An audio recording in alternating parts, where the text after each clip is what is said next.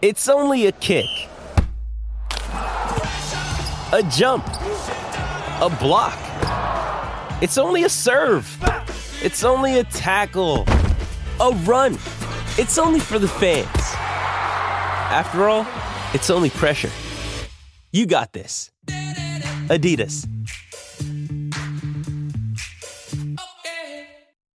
Mom deserves the best, and there's no better place to shop for Mother's Day than Whole Foods Market. They're your destination for unbeatable savings, from premium gifts to show-stopping flowers and irresistible desserts. Start by saving 33% with Prime on all body care and candles. Then get a 15-stem bunch of tulips for just $9.99 each with Prime. Round out Mom's menu with festive rosé, irresistible berry chantilly cake, and more special treats. Come celebrate Mother's Day at Whole Foods Market. The longest field goal ever attempted is 76 yards. The longest field goal ever missed?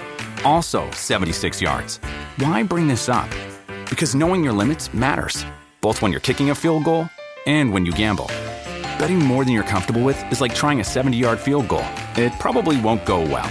So set a limit when you gamble and stick to it. Want more helpful tips like this? Go to keepitfunohio.com for games, quizzes, and lots of ways to keep your gambling from getting out of hand. The only daily Premier League podcast. This is Football Social Daily.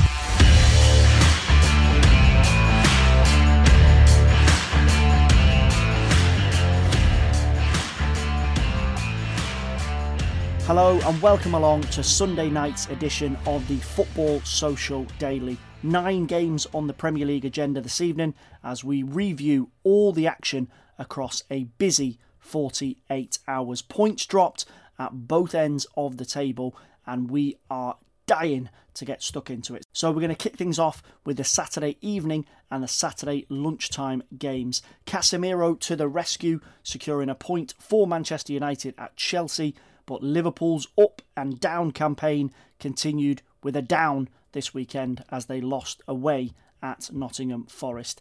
In part two, it's the top two. Manchester City sidestepped Brighton thanks to some brilliance from Erling Haaland and Kevin De Bruyne, but table toppers Arsenal were held to a one-all draw away at Southampton. And we'll also review a timely win for Everton against Crystal Palace. There was a string of England potential call-ups on display at Goodison Park, and luckily for them, Gareth Southgate was there. And then to wrap it up, we'll be around the grounds looking at Sunday's action. Aston Villa kicking off life after Steven Gerrard with a 4 0 win over Brentford, and Leicester climbing off the foot of the table as they gave Wolves a whooping. So let's get cracking. My name's Feargal Brennan, and on duty tonight we have our own last minute heroes, Rob Blanchette and Alex Boardman. Rob, were you doing the Casemiro in the living room last night? On my knees completely. I was just actually putting a tweet out for my show saying terrible day at the office for Manchester United, and literally then had to throw my phone up into the air and uh, retweet that. So uh, very very happy uh, in terms of getting the point.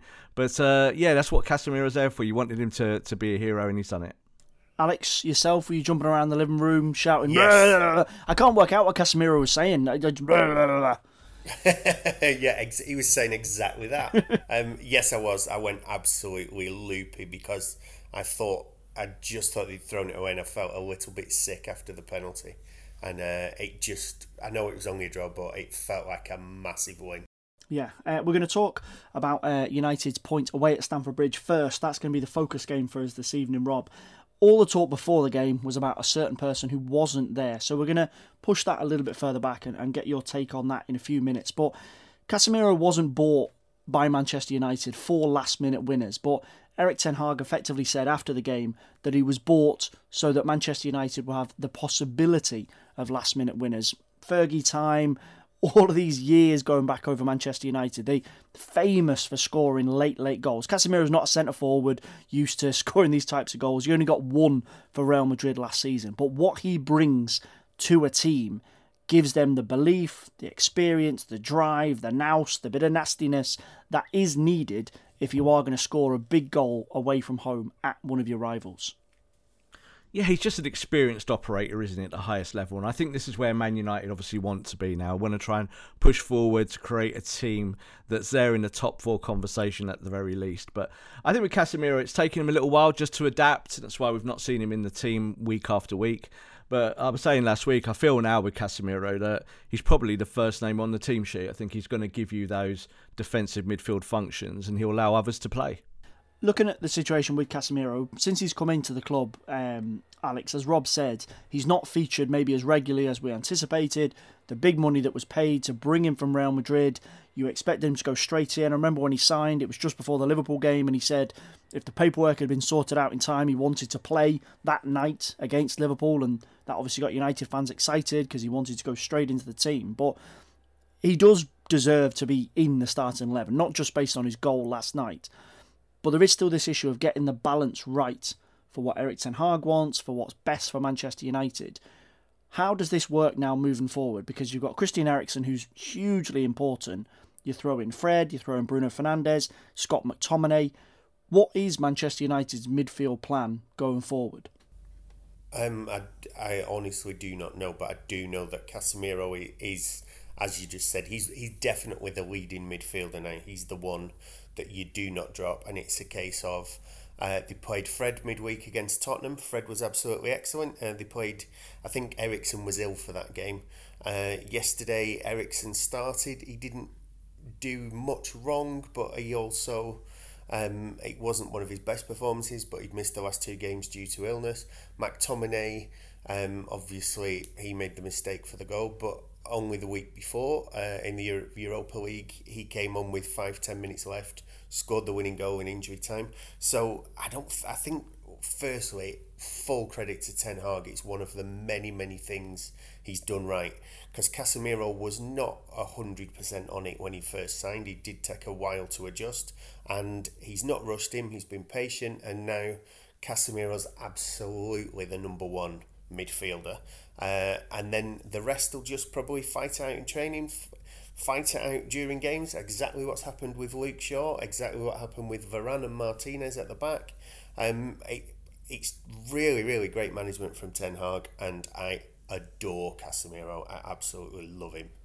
Uh, I have to ask Rob about almost. There's almost a sense of he who shall not be named, a bit of the Scottish play play around it, a player who is not Scottish, he's Portuguese. We all know who I'm talking about Cristiano Ronaldo. He wasn't in the squad yesterday. There's been this high profile situation where Erik Ten Hag removed him from the matchday squad. He's not been training with the first team in the last few days after refusing to come on against Tottenham in midweek. So Erik Ten Hag was asked again about this after the game, as you would expect, and he was pretty straightforward, referred back to what he'd said previously, the club statement issued by Manchester United, and as it stands, Cristiano Ronaldo is due to come back into the fold. This was only as it stands for the Chelsea game. They've got Sheriff Tiraspol in midweek in uh, Europa League action, but looking slightly further ahead, there's only three Premier League games left between now and the World Cup. He is going to go away with Portugal. He's their captain, he's their talisman. Do you actually see him playing for United again before the World Cup? Because we're now in the territory whereby he might not want to play in case he gets an injury, and this is his last ever World Cup. Well, there's Europa League coming up, isn't there? He'll love that. uh, I think the th- I think the things with Cristiano is that we, we know where we stand with him, and we've known where we stood with him for quite a while. Uh, you know, he doesn't like it when he doesn't get his own way. He wants to play all the matches, he wants to play all the minutes, but he doesn't want to press. He's he's getting on in years. He can't do that physical work. So it's a big problem for Ten Hag. But you know, as Alex was just saying there, I think I think Ten Hag's managed all the situations, all the variables at Manchester United impeccably at the moment. Uh, uh, and I think with Cristiano, you know, to to walk off like he did and to make that point when he knows, as one of the biggest superstars in the world, that that would be flashed around the planet after Manchester United beat Tottenham Hotspur and had such a great performance that he would steal the headlines. He 100% knew what was going on and he did it deliberately, and for that, he deserved to be punished. Alex, just quickly before we move on, what's your take on this? There's Europa League action to come, there's the EFL Cup to come before the World Cup, and those three Premier League games, as I mentioned. Will we see Ronaldo for United again before the World Cup? Yes, I think we'll probably see him midweek against Sheriff. Because, um, again, just because the way Ten Hag has managed have everything so well. um, he'll stick by his word and he'll say he, he's already said there's definitely a way back for Ronaldo. He needed to be punished. He's not. He'll have been punished now. I'd imagine tomorrow they'll go into training and Ten Hag will go. There's a line drawn under it. You're starting uh, midweek. Um, also because Rashford looks ex- absolutely exhausted. I think if Martial was fit and you could guarantee him between now and Christmas, I think maybe Ronaldo would be banished. But he, Ten Hag can't afford at the minute to, to, to write him off. One injury to Rashford, there is no centre forward, so he has to let him play the next two or three games. Mm, it's going to be an interesting one to see how it plays out. One thing is for sure, short of an injury, Cristiano Ronaldo will be at the World Cup and miraculously will be starting football matches again. Just a quick word on Rafael Varane. Erik Ten Hag was asked about him after the game. He left the pitch in tears. As it stands, his injury setback is only set to keep him out for three weeks, so he should all being well, be okay to go to the World Cup. So hopefully, Rafa Varane will be lining up for Didier Deschamps. Uh, in terms of United, that leaves them sixth in the table, 20 points on the board. Chelsea just ahead of them, 21 points in fifth. Right, we're going to move across to Liverpool, Nottingham Forest, or Nottingham Forest, Liverpool, I should say, Alex, because this was a 1 0 win, and not just any 1 0 win for Nottingham Forest. This was massive because things have not gone to plan for them so far this season. They've only won once in the Premier League prior to yesterday, up against the Liverpool side, who've not been fantastic uh, or certainly not consistent in the Premier League. But this is massive for Nottingham Forest because, regardless of the contract extension, Steve Cooper is still under pressure, and this is huge for them. Yeah, um, I, I really enjoyed yesterday's game. I, I was listening to the, the commentary, and they were um, oh, I can't remember who it was, but they were criticising Forest. I thought a little bit too much for, for maybe not having um, Jesse Lingard, especially for not having enough quality on the ball. But I thought Forest did so many things well, and it's the second time I've watched them um, on Sky uh, at home, and I think the fans are so behind it and they they're so excited to be back in the league. And they do a lot of things so well. They defend on mass they get everybody back they really try and break they try the best to keep the ball on the floor and play decent football um yesterday they it was like many old adages in football but it felt like they wanted it so much more than Liverpool who I thought were really really poor both in effort and tactically and I think Forest were almost unlucky not to get um, in the second half. They could have got a second goal. Uh, maybe the last five minutes Henderson was inspired, but I thought they were really good value for money for that victory. And I know it looks they're in a, a poor looking position, but I think with that home support and the way that they play at home, I think they might just about be all right looking at Liverpool's situation, Rob, because they were going for a third straight Premier League win if they had managed to get three points at Forest yesterday, and that would have been the first time this season that they'd got three on the run in the Premier League. As it stands, they've only got back to back wins twice so far in domestic action. Is this how Liverpool's campaign is going to go. Last weekend was excellent against Manchester City at Anfield. Mohamed Salah scoring against City. It almost looked like the old Liverpool was was back. I know that might be jinxing it slightly, but this yesterday was poor. There was chances to win the game. Roberto Firmino, Virgil van Dijk both had two each, which could have comfortably seen off Forest. Is this just something that is going to happen with Liverpool this season? They'll turn in an impressive performance and then they'll flatter to deceive, and ultimately that'll undermine their chances of, of challenging City and Arsenal and anyone else that's in the title race. Yeah, totally. And I think that this is a, a big crossroads for Jurgen Klopp at Liverpool. You know, we spoke, I remember a, few years back, and we spoke about when Liverpool had that season where they didn't do very well, where they were obviously wanted to be title contenders, but they had injuries and they just obviously couldn't find the points to climb the table. And then the following year were much better. But I think when you look at Liverpool now, there is definitely an impetus that they've lost, some kind of energy that was there for the last six years. And for me, it seems to have really coincided with the sale of Sadio Mane. So, you know, there's there's a lot of weight on Mohamed Salah's shoulders, and there always has been. But you could just see now the way Liverpool played, especially against this Forest match, that just they just lack the maybe emotional powers that they used to have over teams. Uh, you would always expect them to kind of have the renegades and push from midfield and get into those front three and be able to hurt teams.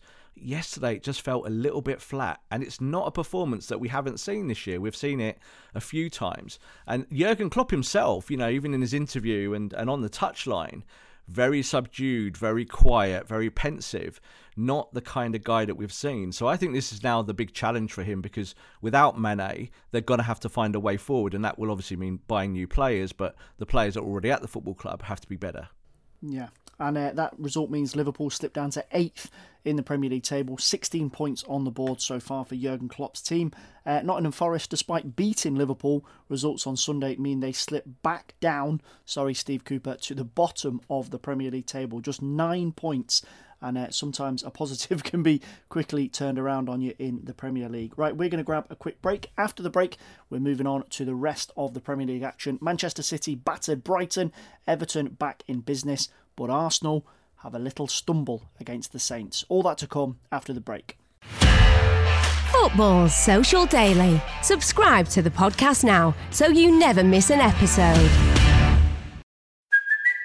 It's Kaley Cuoco for Priceline. Ready to go to your happy place for a happy price? Well, why didn't you say so? Just download the Priceline app right now and save up to 60% on hotels. So, whether it's Cousin Kevin's Kazoo concert in Kansas City, go Kevin, or Becky's Bachelorette Bash in Bermuda, you never have to miss a trip ever again. So, download the Priceline app today. Your savings are waiting.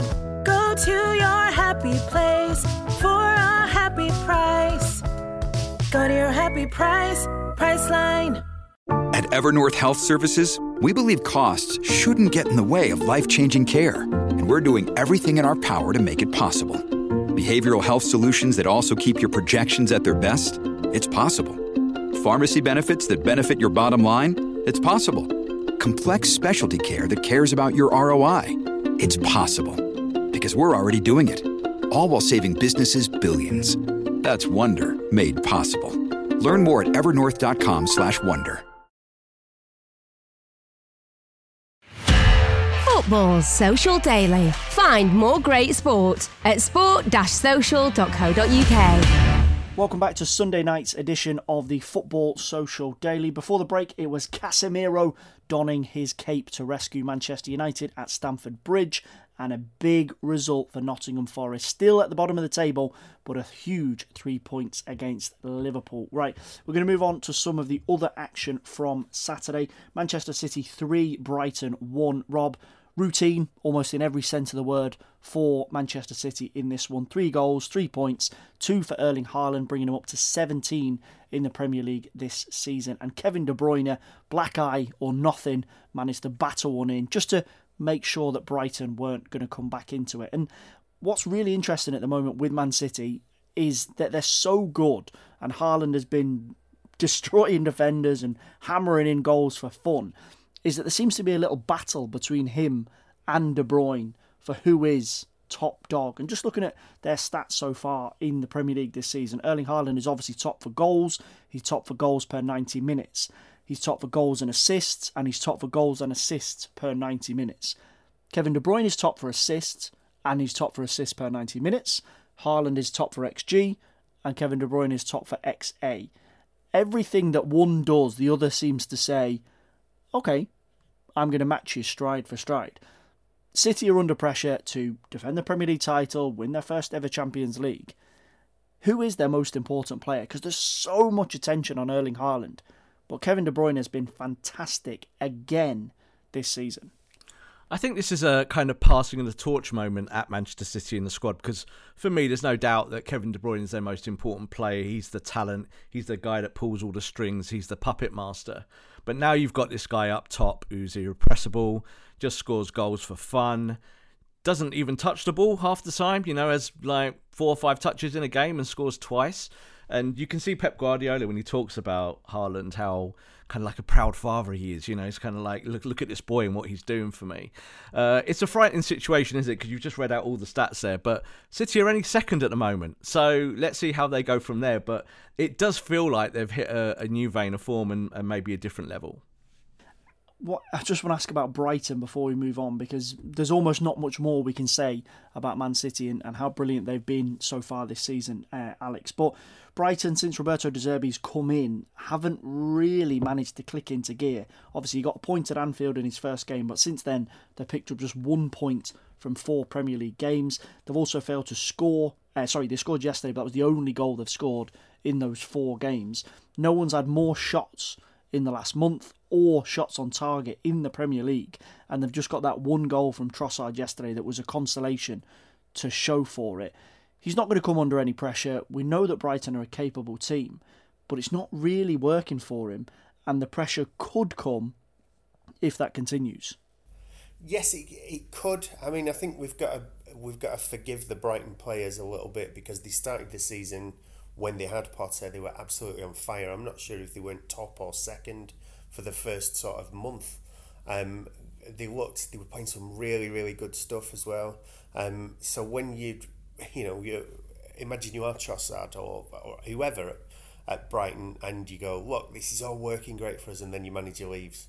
Um, I think I think it's a little understandable. I think Trossard is an exceptional player. Um, I know City were great yesterday, but at 2 0 down, um, and also there was, you know, the, the possible controversy over the, the penalty for the second goal, possibility that there was a Haaland foul. Trossard scored. They were two. They were two one down, and they were pressing, and they nearly equalised. I mean, ultimately it's academic, and City would have probably just gone up a level and beaten them anyway. But I don't think it's particularly doom and gloom. I think they're. I think they need a, a like a a Haaland who doesn't. But they needed, they just need a decent goal scorer that they can hang their hat on, who's a centre forward as opposed to Trossard who, who comes sort of through wide wide areas. But I, I think they're all right. I think they will be all right. Um, I'd, and I think we can forgive them given the fact that they had the manager stolen from them after the first month of the season. Uh, Grand Theft Auto by uh, by Chelsea getting uh, getting Graham Potter in. Rob, you mentioned before that Manchester City are second. They do end the weekend in second place, 26 points from 11 games played. Arsenal still top of the shop uh, as we go into uh, a new week, 28 points, but their first drop points since losing at Old Trafford to Manchester United, a one-all draw away at Southampton, and this was relatively smash and grab from the Saints. Their one real chance late on, and Stuart Armstrong buried it. Arsenal had four or five chances to wrap it up and get that second goal and, and make sure the box was ticked. This question can almost get asked every week between now and the end of the season. If Arsenal keep up this form, have they got the belly for it? Have they got the experience to manage these games? Arteta will kind of want to get them into the World Cup shelter of get to the World Cup, still be top of the table looking at some of the games coming, they've got Forest at home next weekend, who, you know, we just mentioned got a really positive results.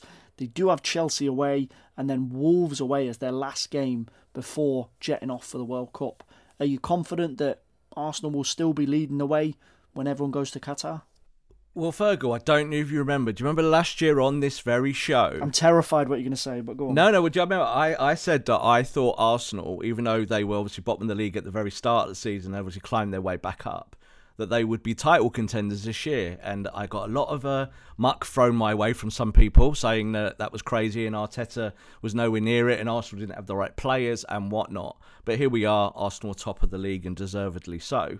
Uh, I think today, seeing this match, and I've seen every minute of Arsenal's games this season, they're just starting to look a little bit jaded to me. I don't know what you think. I just think you look at them. I think like today, Gabriel Jesus just looked like a yard slower just Arsenal's passing movements didn't look as sharp as they have been in recent weeks. And Southampton took advantage of that. So I think it's going to be a tough season for Arsenal just to maintain the form that they've got at the moment because they've been so good. Um, this World Cup, I think, is going to mess up a lot of things for a lot of clubs who maybe have got form now and then suddenly miraculously come back at the start of next year and find that half their players are then out of form. Um, but Arsenal totally deserved being top of the league, but they had a tough day at the office today. What's your take on this, Alex? In terms of uh, in terms of where Arsenal want to be at the World Cup, because Rob is right. Ultimately, whichever team manages the World Cup the best will probably go on to win the Premier League. And Arsenal won't have as many players away as other teams, as Manchester City and potentially even Manchester United and, and Chelsea at Qatar. So there'll be some key rest for certain players. But when you don't have as big a squad as Man City, or crucially the title winning experience of Manchester City. You almost have to compartmentalise the season, get to the end of November, get to the World Cup, get through the busy Christmas period, which obviously this year is, is massively disrupted. Do you think that's how Arteta is managing it? Because he knows the squad is not as deep and not as experienced as City. Yes, and it's very, very young as well, and I'm sure he's he's doing all those things. Um, I also think um, City, uh, exactly what was just said, City probably are so much deeper. Um, City can afford to lose a couple of players, possibly De Bruyne and Haaland aside, uh, and more or less anybody in any other position that comes in is as good as their replacement. Uh, as the person they're replacing, sorry. Whereas Arsenal, you know, if they lose Saka or they lose Martinelli, um, they lose Jesus, are they? Can they just pull somebody? I mean, Nketiah comes on. He's been a really decent sub, but could you rely on him for two, three games straight if he had to play 90 minutes? Probably not. I think Arsenal are playing brilliant stuff. I think they're a really exciting young team to watch. I also think, compared to some of the fixtures that um, United, for instance, or City have had, I think the fixtures have been quite kind to Arsenal so far. Um, and I think they will. I, I don't think they will. They can win it. I, I honestly don't think they will. I think they'll probably get found out in the second half of the season, partly due to squad depth, partly due to inexperience, just also partly due to the fact that City pretty much can crank it up a gear and they're just such a machine. I can't I can't see anybody beyond City winning it to be honest.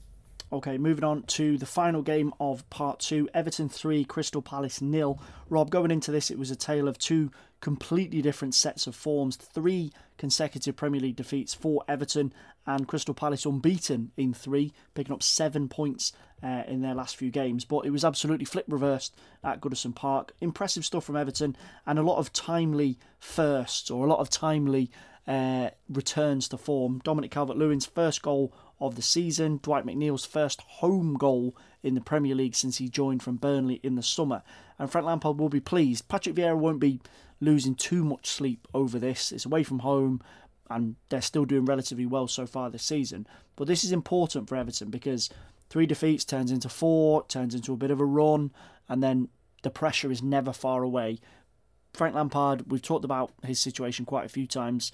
He seems to be okay as it stands. He has a good relationship with the fan base. But things, as his former England colleague Steven Gerrard will tell you, can change pretty quickly. Yeah, I've given Lampard a bit of a hard time in the past, and I think when we've seen what he's tried, been trying to do at Everton, it hasn't really worked for the longest. So, you know, he's not been there that long, but you can see, I think now in his last few weeks, that there is a little bit of a change of vibe at Everton, and there's there's an improvement. And I think with this victory against you know a very competent Crystal Palace side, you're just seeing that this Everton side's got something about it. And as you just said there, you know Dominic Calvert-Lewin coming back now, he's so important to them in terms of a striker because they just don't have anything else like him in the squad. Certainly a player that can score goals. So well timed for them, and I think uh, Lampard deserves a lot of credit.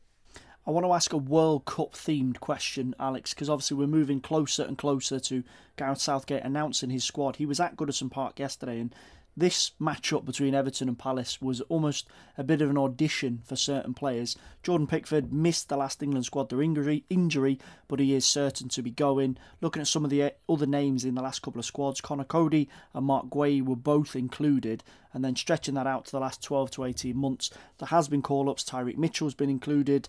But there's a lot of names on both of the two starting teams yesterday. You throw James Tarkowski into that as well. Eze, potentially from Crystal Palace, Dominic Calvert Lewin, even Demarai Gray. Could there be a bolt from the blue from one of these teams to get into that squad? Dominic Calvert Lewin has struggled with injury, but we know he can score goals. There's lots of experience with Tarkowski and Coady. There's question marks over Harry Maguire about whether he should be going. And Crystal Palace, some of these players that we talked about, particularly Eze, I love Eze, they do have a bit more pizzazz and a bit more excitement about them than some of the players that probably Gareth Southgate will end up calling up. Yeah, I don't I, I don't think there will be any surprises or any real bolt from the Blues. I think as well if you were to if you're talking about Calvert Lewin, um, I think uh, Toney from Brentford should be in front of him in the pecking order. That's without including players like Rashford who have been there before. Southgate is a manager who often it seems like he really sticks by his team, and I think he's he knows his team. I think he knew it two or three months ago, and I think he's probably you might be talking about one or two people on the fringes of the squad. Um, what could be really interesting with Maguire, who would definitely go, despite being terrible for United for well over a season, uh, poor for England in the last batch of matches that they played. Um, he will probably get a chance. He's recovering from injury.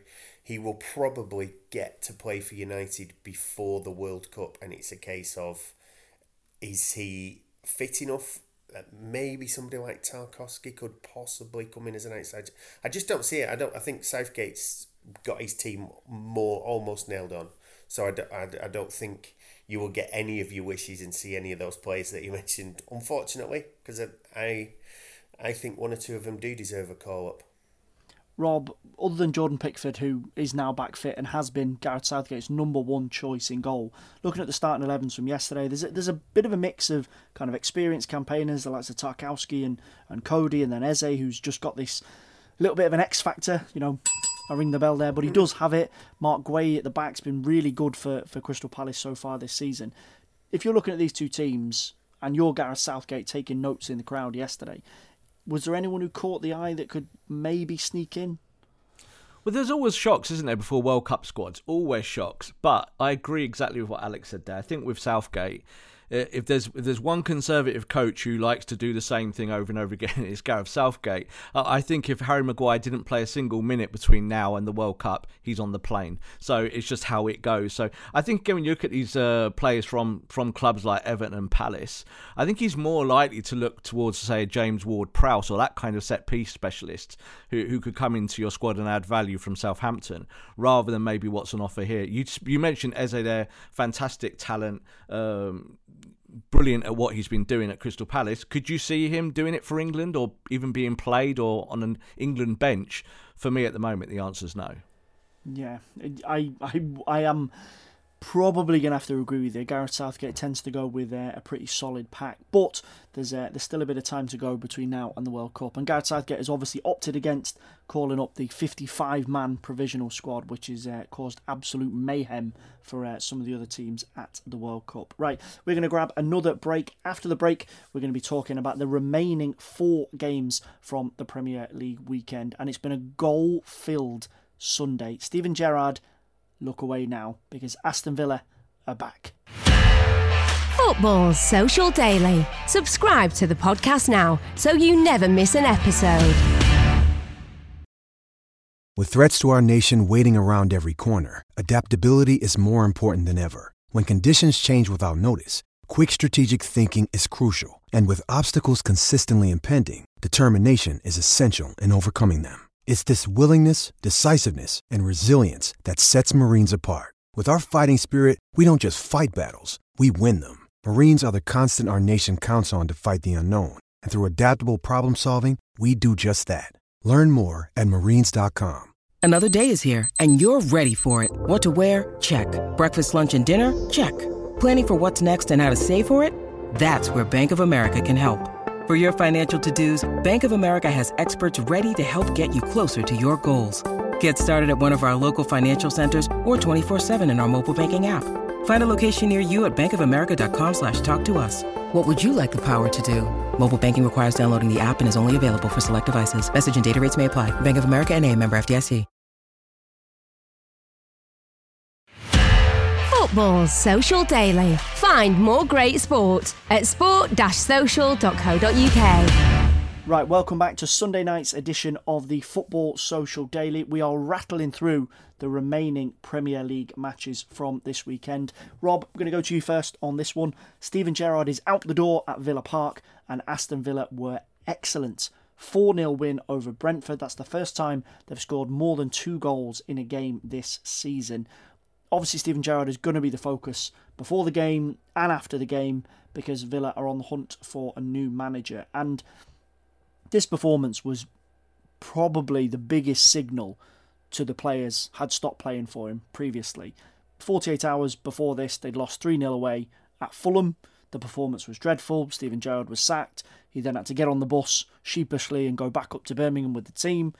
This looked a team refreshed. And we're talking about a capable set of Premier League players, not world beaters, but Danny Ings will score Premier League goals.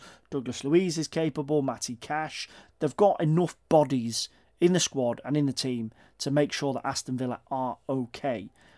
But this is a clear example of things that have gone toxic. You've got fans singing for him to leave. He's now gone, and the players have reacted. Do you think Steven Gerrard maybe has got a bit of a right to feel aggrieved because this was night and day from from Fulham in midweek? Well, today felt like the uh, the Danny Ings revenge tour. That's what that felt like. You know, Danny Ings has been stuck on the bench under Gerrard. Uh, I watched quite a lot of bit of Villa, Villa in the pre-season actually, and Ings had clearly, you know, after injuries and one thing or another, fallen out of favour. And today he played at the top of a 4-2-3-1 and gets a brace and looks really good and Villa get a clean sheet and four goals. So I, I, don't know whether Steven Gerrard could feel aggrieved or not because I think you could see here we was talk about managers losing the dressing room and I think that's subjective most of the time. But this Villa team has definitely got more potential than what what they've been putting out this season for whatever that reason is. But it starts with playing players, doesn't it? And I think Danny Ings is a proven Premier League player. If you have him at the top end of the pitch, you've always got a chance of scoring. And there's no doubt this year that Villa have looked toothless when it's come to attacking there's so many little mini leagues within the Premier League, Alex, and just all this talk about it's so hard to break into the top four. You know, if you're making that leap from, from a Europa League qualifier to break the established order. But making a jump in so many different areas of the Premier League is really difficult. And Aston Villa, with the money that they spent in the summer, clearly this was focused on we don't want to be a mid table team anymore. We want to be pushing for Europa League or Europa Conference League. But it is difficult because these players, Ings, John McGinn didn't play today, but Douglas Luiz, Matty Cash, Tyrone Mings at the back they probably are where they're meant to be. Solid, capable Premier League players that, when it all gets shaken out, would probably be okay with a top half finish, but are not going to be in the reckoning for European football. And that's not necessarily Steven Gerrard's fault. No, it's not. And I can. I mean, I don't want to defend Gerrard ever. Go for it. Come on, it's a no. safe space here. Say okay. what you really think. Well, I I thought he was doing some things right in the fact that and I mean, I think that he scored the first goal today, and he got an assist for the uh, for the penalty.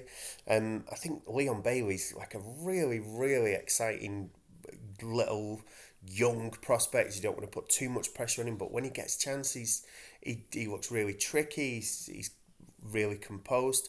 I think Ollie Watkins. I think I can understand why you would say, right, if I'm going to play with only one centre forward, it's going to be Watkins rather than Ings. Um, I think both of them have got have got goals in them. Um, he obviously favoured Coutinho. It seemed sometimes, you know, he he's on it one week, another week he's not on it. Um, clearly though, he had lost the dressing room, hadn't he? Because the way that I, I watched the first fifty minutes of, of Villa today, and they were absolutely flying. Um, and I, I think it's a big city, Birmingham. Villa's a massive historic club, as are I suppose Nottingham Forest. Um, I remember being a little kid and they were winning everything. They were winning European Cups, both Forest and Villa. And I think Villa have got big intentions, but they've just been away. They've just been off it for too long. So it wouldn't have ever been a one year, two year fix. You're looking at a massive, massive project, uh, and I, I don't see them breaking um, breaking their top 10 actually this year. Uh, despite a great win today, I, I, I, just don't think, I think there's better teams uh, than Villa.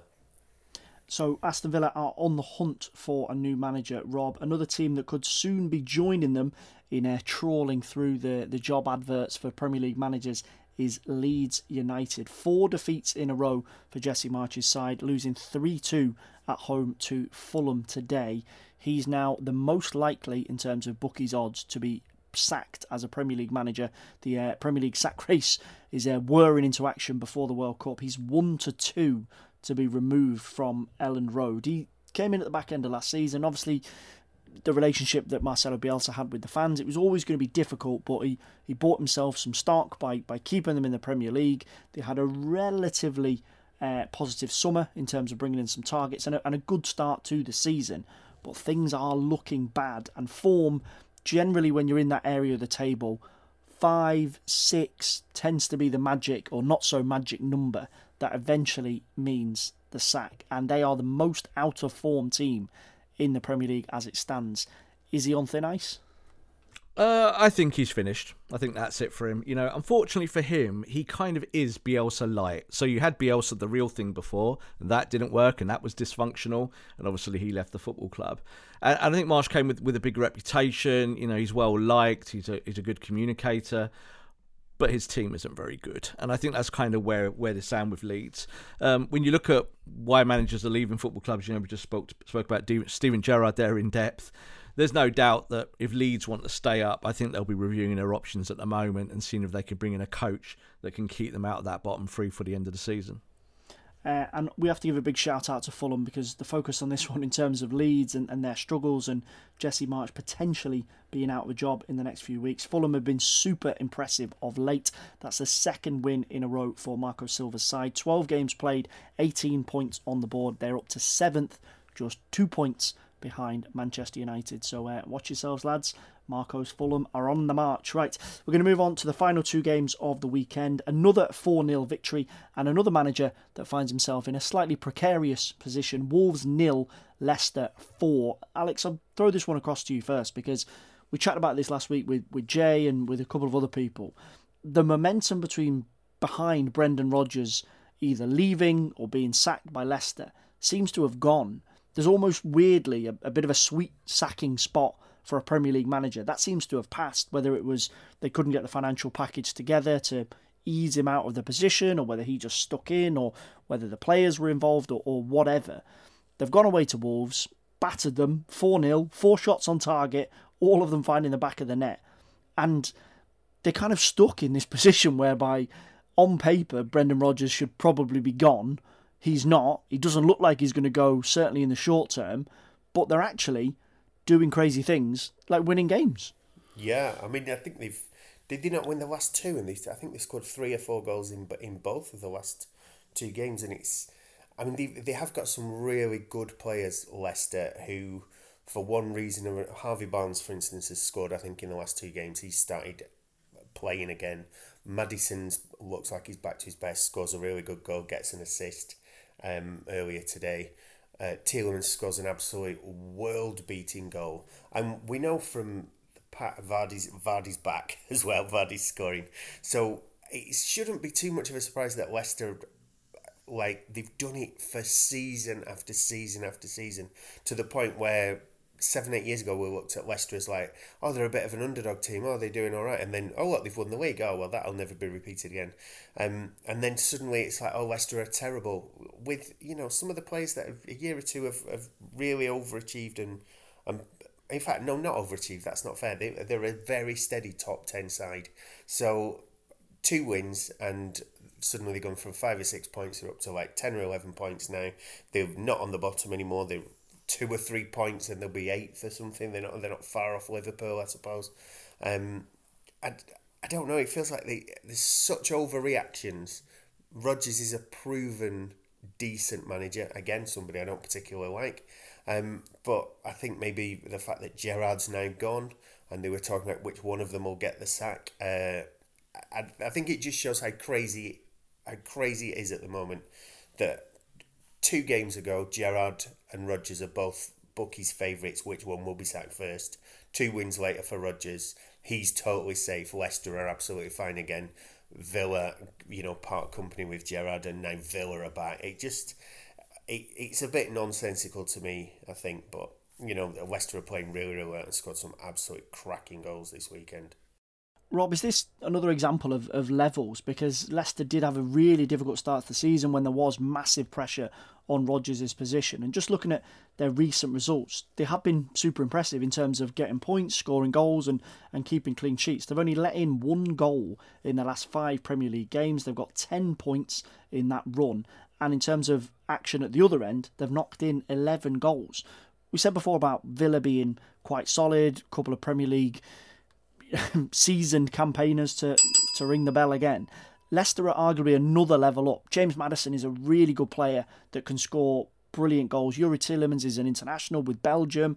Jamie Vardy, you know, sticks a Red Bull away, comes on, assists a goal, and then sticks one in the back of the net. And he's been scoring Premier League goals for years and will continue to pop up with important goals. When you've still got those players in your ranks even when you do have issues and rumours surrounding the manager being moved on and pressure from the fan base to maybe move him out, sometimes it's a little bit of a, a school playground mentality. Good players just come through and you just do it because you're just that good. Well, yeah, football is a school ground playground mentality, isn't it? I think when you look at Brendan Rodgers, it was only you know several months ago we were talking about him being a potential next manager of Manchester United when we were in, when we were going through the candidates. So uh, I, I think with a little bit of kind of logic and stoicism and kind of being uh, balanced about it, you saw at the start of the season that Leicester had some a really bad set of games, really bad run, really bad injuries. Whole back four were out. Jamie Vardy was out, and they hardly spent a penny in the transfer market. So it wasn't surprising that they lost those opening matches. But to their credit, you know, watching them the last few weeks, they've always looked good in the performance. You know, even games that they've not won, and it just felt like when Vardy came back or when they were healthier at the back. And you know they lost Kasper Schmeichel as well. That was a huge leader that they lost out of their squad that they would be okay. And I think that's what they'll be. I think this year they'll be a mid-table team, and that's about their standard. I think with the with the quality of the squad they've got. If they want to be back towards the Champions League places or the European places, which is where the owners would like them to be, they're going to have to spend some money. They're going to have to spend more money than, than they want to. But of course, at the moment, they have got cash flow problems, and that's affected them in the last 12 months. Yeah, it's it's a difficult one to gauge, but I just I do I do honestly think those mini battles scattered all the way through the Premier League, generally speaking, when it all gets shaken out and we, we get to February, March time, the cream does rise. I'm not saying that Leicester are an incredible team, but they've got players in that team that are better than most of their rivals, and particularly in the important positions. Centre back, central midfield, and up front. And that might sound a wee bit Sunday league, but it, it really does uh, come to matter, particularly in the uh, in the business end of the of the season. I've dropped my cliche bell, so I can't ring the bell for that. but that was a massive cliche. Uh, moving on to the final game of the weekend, the Sunday afternoon fixture. Tottenham one, Newcastle two. We'll talk about Tottenham in just a second, but Alex, Newcastle have been fantastic. Uh, in recent weeks, they've only lost once so far in the Premier League this season. That was away at Liverpool all the way back in August. Since then, they've absolutely stormed it. They've been very, very, very good, scoring goals and, and beating teams that they need to beat. Again, this idea of jumping up a, a couple of steps on the ladder. Tottenham are a Champions League team this season. They probably find themselves in that top four battle. Newcastle want to get themselves into a European spot this season. That is the target. Eddie Howe has said that. These are games they need to be going away from home and winning because there's there's a new and a different type of pressure on Newcastle now with the money that they have, the money that they've spent, and the aspirations that they've got, that they need to now go and start winning these games. When a team further down, particularly a team that doesn't have the money that Newcastle has, goes to Tottenham, they're not expected to win. They're expected to maybe sneak a draw, and that's a big positive. Newcastle and Eddie Howe now need to be going to Tottenham and winning these games as they did today. Yeah, they did. Um, I'd I'd slightly disagree. I think it's still a little early for people um, I don't think everybody's expecting uh, Newcastle to go to Tottenham today and win like they did. I don't think Newcastle. I thought Newcastle were very solid. Um, they took the chances uh, to go two 0 up. They they took that really really well. Tottenham, I think, are in a just having some weird, uh, really strange problems. Um, and I think I, I seem to remember it was last week. I think United played Newcastle and it was a nil nil draw. But Newcastle were it was a decent game and Newcastle look a really good. They look like a team. Um, they they play the midfield. I think the midfield's fantastic. Callum Wilson can always score as well. So I think I think they are a decent side. I think they're maybe a couple of players away from from being maybe a top four, top five side. But Saint-Maximin hasn't played for a few uh, games because he's been injured. So add him to the to the mix, and I think I think signs are for Newcastle are really, really decent. I think they've got still one or two players at the back who aren't maybe top four, top five players. But um, I, th- I think they, I think Tottenham were poor today, and uh, I think Newcastle would were just really solid and just a good team, like a decent unit. Uh, just looking at Spurs before we wrap up, Rob, because back to back Premier League defeats, that's the first time for Antonio Conte this season. And they have been inconsistent in terms of racking up three, four, five wins uh, on the spin, be that in the Premier League or combined with the Champions League. They've got an important few weeks coming up before the World Cup because they're not home and dry in terms of the last 16 in the Champions League. They are top of Group D as it stands, but only by a point. They've got two games to go to make sure they are in the knockouts. And obviously, we know the Conte uh, jinx or the Conte hex, which is maybe overplayed a little bit, but he, he wants to get that shaken off in the Premier League between now and the World Cup. They've got Bournemouth away, they've got Liverpool at home, and then Leeds at home. Whether or not Jesse Marsch will still be in charge, we don't know. But he, he needs to get things together to make sure boxes are ticked and, and things are tied up before the World Cup because it's a long gap before the Premier League comes back. Well, hashtag Conte out. I can see it already. see, it's happening. It's coming. So uh, that might be him I writing Spur- the hashtag himself. I was just about to say he's been doing interviews all week where he's been talking about not how bad Spurs are, but how hard it is to win at a club like Spurs. And their form has just evaporated. It almost feels like he's been watching them in training and thinking, I think we might get done against Newcastle this week. Um, but but overall, Tottenham were, were bad today. And I think that, that when you look at them, when Perisic starts, they look like they've got an option in terms of creativity from wide areas. And when Perisic doesn't start, they look a bit flat. So, you know, Harry Kane was doing Harry Kane things today, obviously got the goal and helped his team back into it. But Newcastle have become a very, very competent side who obviously have massive aspirations. Uh, and, and all credit as well to Eddie Howe because I think the team that he's put together there, you know, we've seen players like Almiron and uh, and Wilson really kind of perform at the peak of their powers. And of course, with transfer markets to come ahead in January and in the summer, you can only see Newcastle getting stronger. Yeah. Uh, quick call before we wrap up because we might not have you on again before the World Cup. Alex, who will be top of the table before the World Cup? Oh, I think Arsenal have still got the fixtures that they're okay because they play Wolves in there, don't they? There's only three games. I'll say Arsenal still just. So Arsenal through slightly gritted teeth from Alex Rob. It's either probably going to be either Arsenal or City unless something changes. Who are you going for? City. That's it. City, and then that will be it. That will be the end of the title. And I think City will, will just power ahead. They've just got too much. And, and just seeing Arsenal today, they just looked a little bit jaded. Ooh, okay. Uh, Mikel Arteta not having a happy Christmas, uh, according to Rob. We'll just have to see how it all gets shaken down. Right, so we're going to call it a day for tonight's edition. Uh, for, uh, call it a day for tonight's edition. There's there's a massive cliche for you. Uh, we're going to end the podcast. Let's go with something a bit more neutral. We're going to end the podcast. Rob, Alex, thanks so much for your time. Thank you. Cheers. Cheers, guys. Thank you so much. As always, the guys will be back on duty tomorrow. Looking forward to the Monday night action in the Premier League. Monday is always a good time for a moan as well, so they'll be whinging about what went on this weekend. Thanks for listening and hit subscribe up the top. You can check out that new episode tomorrow. Bye for now. Football Social Daily. Subscribe to the podcast now so you never miss an episode.